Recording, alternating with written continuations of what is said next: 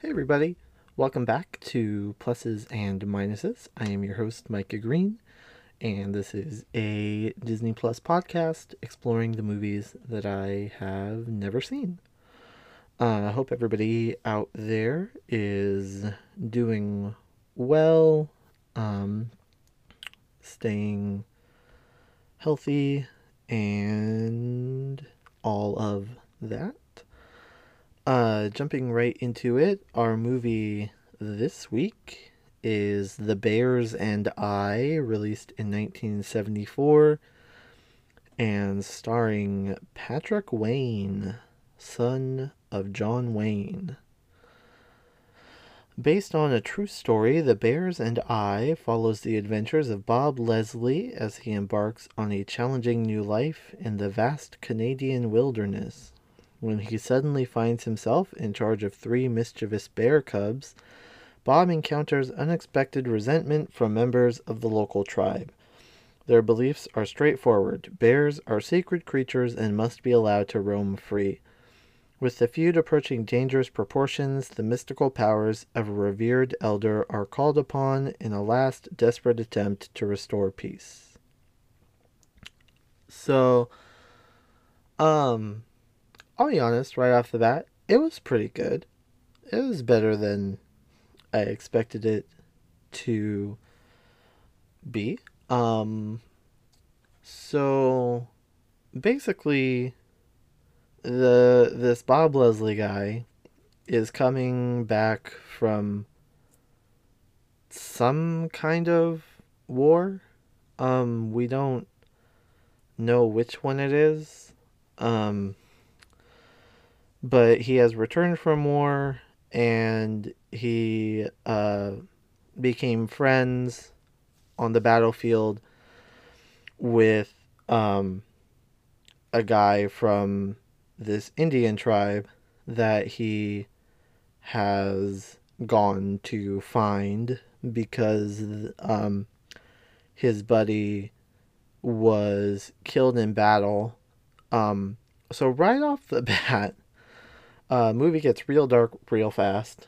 As Bob is going to this tribe to break the bad news to the guy's dad, who is the chief of this tribe, and hand over like the few personal belongings that there were. So that was kind of a bummer. But then Bob is like, maybe I'll stay in the area for a while. I could go for some camping. And so another dude in the tribe, rents him a cabin that's a few miles across the lake. That's in pretty rough shape. So Bob goes, fixes it up, and is chilling in his cabin.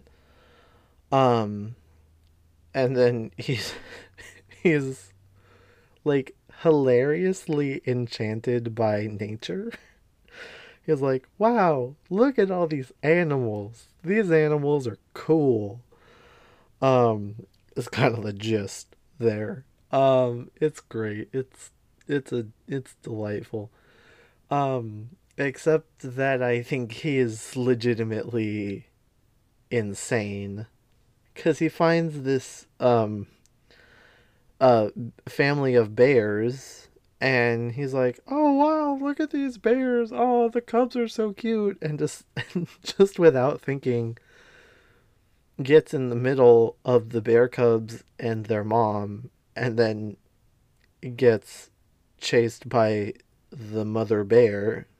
And he's like, oh, one thing I learned really quickly, never get between a mother bear and her cubs. And it's like, duh, you're dumb. But then, this really shady character from the Indian tribe, shoots the mother bear and kills her. And so then Bob's reaction is, oh shoot, I guess I gotta take care of these bears now. Just like, that's not how any of this works. The bears don't know you, and that's not how nature works. It's called natural selection, man. Like, sucks for these bears, but they're either gonna make it or they're not. Like, you can't just take them in like they're a stray dog, which is exactly what he does. He's like, I'll make them some food so that they trust me. And then he slowly builds up their trust, and he's like, well, I guess these are my kids now. And it's just like a crazy person. And then, after a while, one day he decides, because he's been periodically going back to the tribal settlement, to get groceries and supplies and stuff. And so one day he decides, you know what, the bears seem like they would enjoy an outing. I think I'll take them with me. Like, yeah, that seems real smart.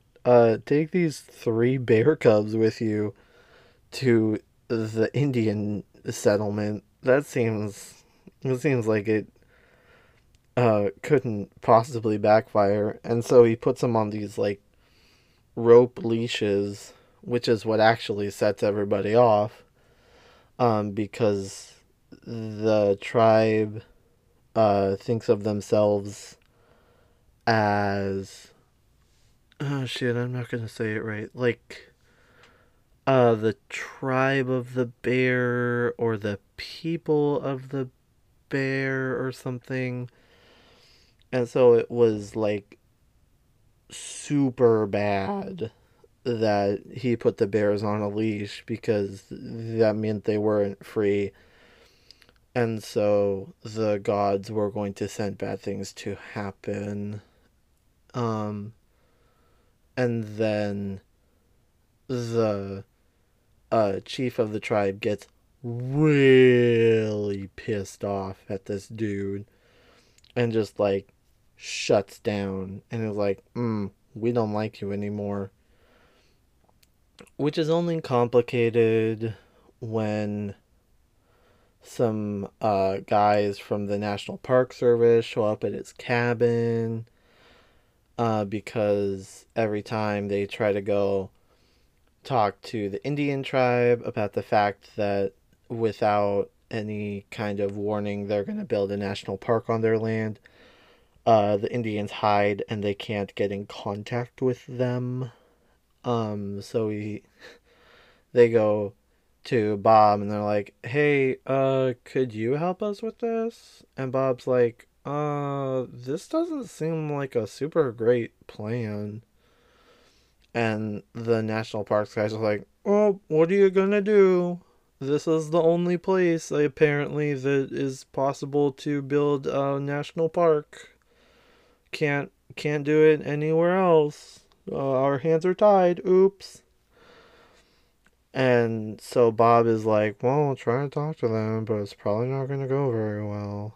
And then they leave, but it's like the store owner and the chief were spying and they saw this thing, but they don't know what happened, but they don't care because they made a snap judgment and decided that Bob was double-crossing them and selling them out to the National Parks guys. And then things only get worse when the National Parks guys show up at the Indian village and are like, well, we tried to warn you, but here we are to bulldoze your entire settlement to start building our national park. And then, so that's bad. And then the one guy from the village who, shot the mother bear goes, over again, because he's really mad also at Bob, and he shoots one of the bear cubs, and that really sets off Bob, and he chases after him and beats the crap out of this guy. And his name is, the evil guy's name is Sam Eagle Speaker. And so he super beats him up. And then that makes Sam Eagle Speaker even more mad. So he grabs a can of gasoline and pours it all over Bob's cabin and sets it on fire, which in turn leads to a huge forest fire that for a short time gets the Indian tribe and the national parks people to set aside their differences to fight the fire. But then nothing has actually changed. And a guy from like top leadership of national parks comes and is like, look, I don't know what to tell you guys. This is happening whether you like it or not. And so the chief of the village and some of the other elders decide to go to their sacred place on the mountain and fast until they die, because they will either live on their land or die. And so that sucks. And meanwhile, Bob and the store owner are trying to save the bear. And they are able to. And so then once and for all, Bob goes and sets the bears free. And the park service takes Bob's suggestion and makes all of the Indians rangers so that they continue to live on their land. They don't have to be forcibly removed. And that's pretty much how it resolves. Oh, and then Bob is like, well, this has all taught me a whole lot. I'm going to go back to school and get my degree and go to work for the forestry service, and hopefully I can work here someday. And then the end. So it gets pretty wild, for sure, but it's honestly, like, pretty good, especially for a movie where for a lot of the time, it's just this one guy alone with three bear cubs being a crazy person. So that was pretty good. It's interesting to me that in the description of the movie, it says that it gives the disclaimer, this program is presented as originally created. It may contain outdated cultural depictions. But I was impressed at how,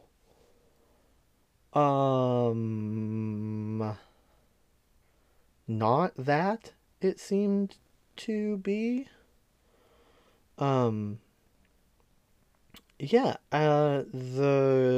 character of Bob is really very respectful to this tribe and their land. It didn't really seem like the Indian tribe was like highly caricaturized or negatively stereotyped or anything like that. For the mid-70s, when political correctness was not nearly the movement that it is now, it was impressive to see how respectful it all seemed to be.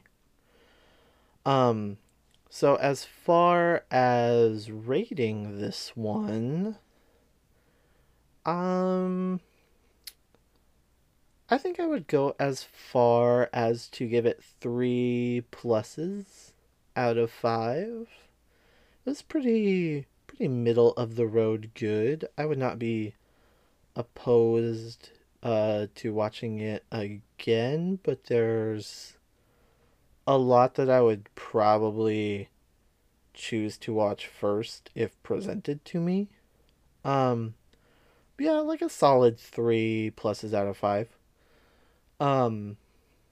Yeah, I mean, if you haven't seen it, it's pretty good. I'd recommend watching it. And that is, I think, gonna wrap things up on The Bears and I. Our next episode is going to be, just because of the way things are working out, a little bit of Christmas in October, with Beauty and the Beast, The Enchanted Christmas. So we'll see how that one is next week. Thank you, everybody, for listening. As always, be sure to subscribe wherever you're listening to the podcast. If you are on Apple Podcasts, give us a rating and review, and I will be back at you guys next week.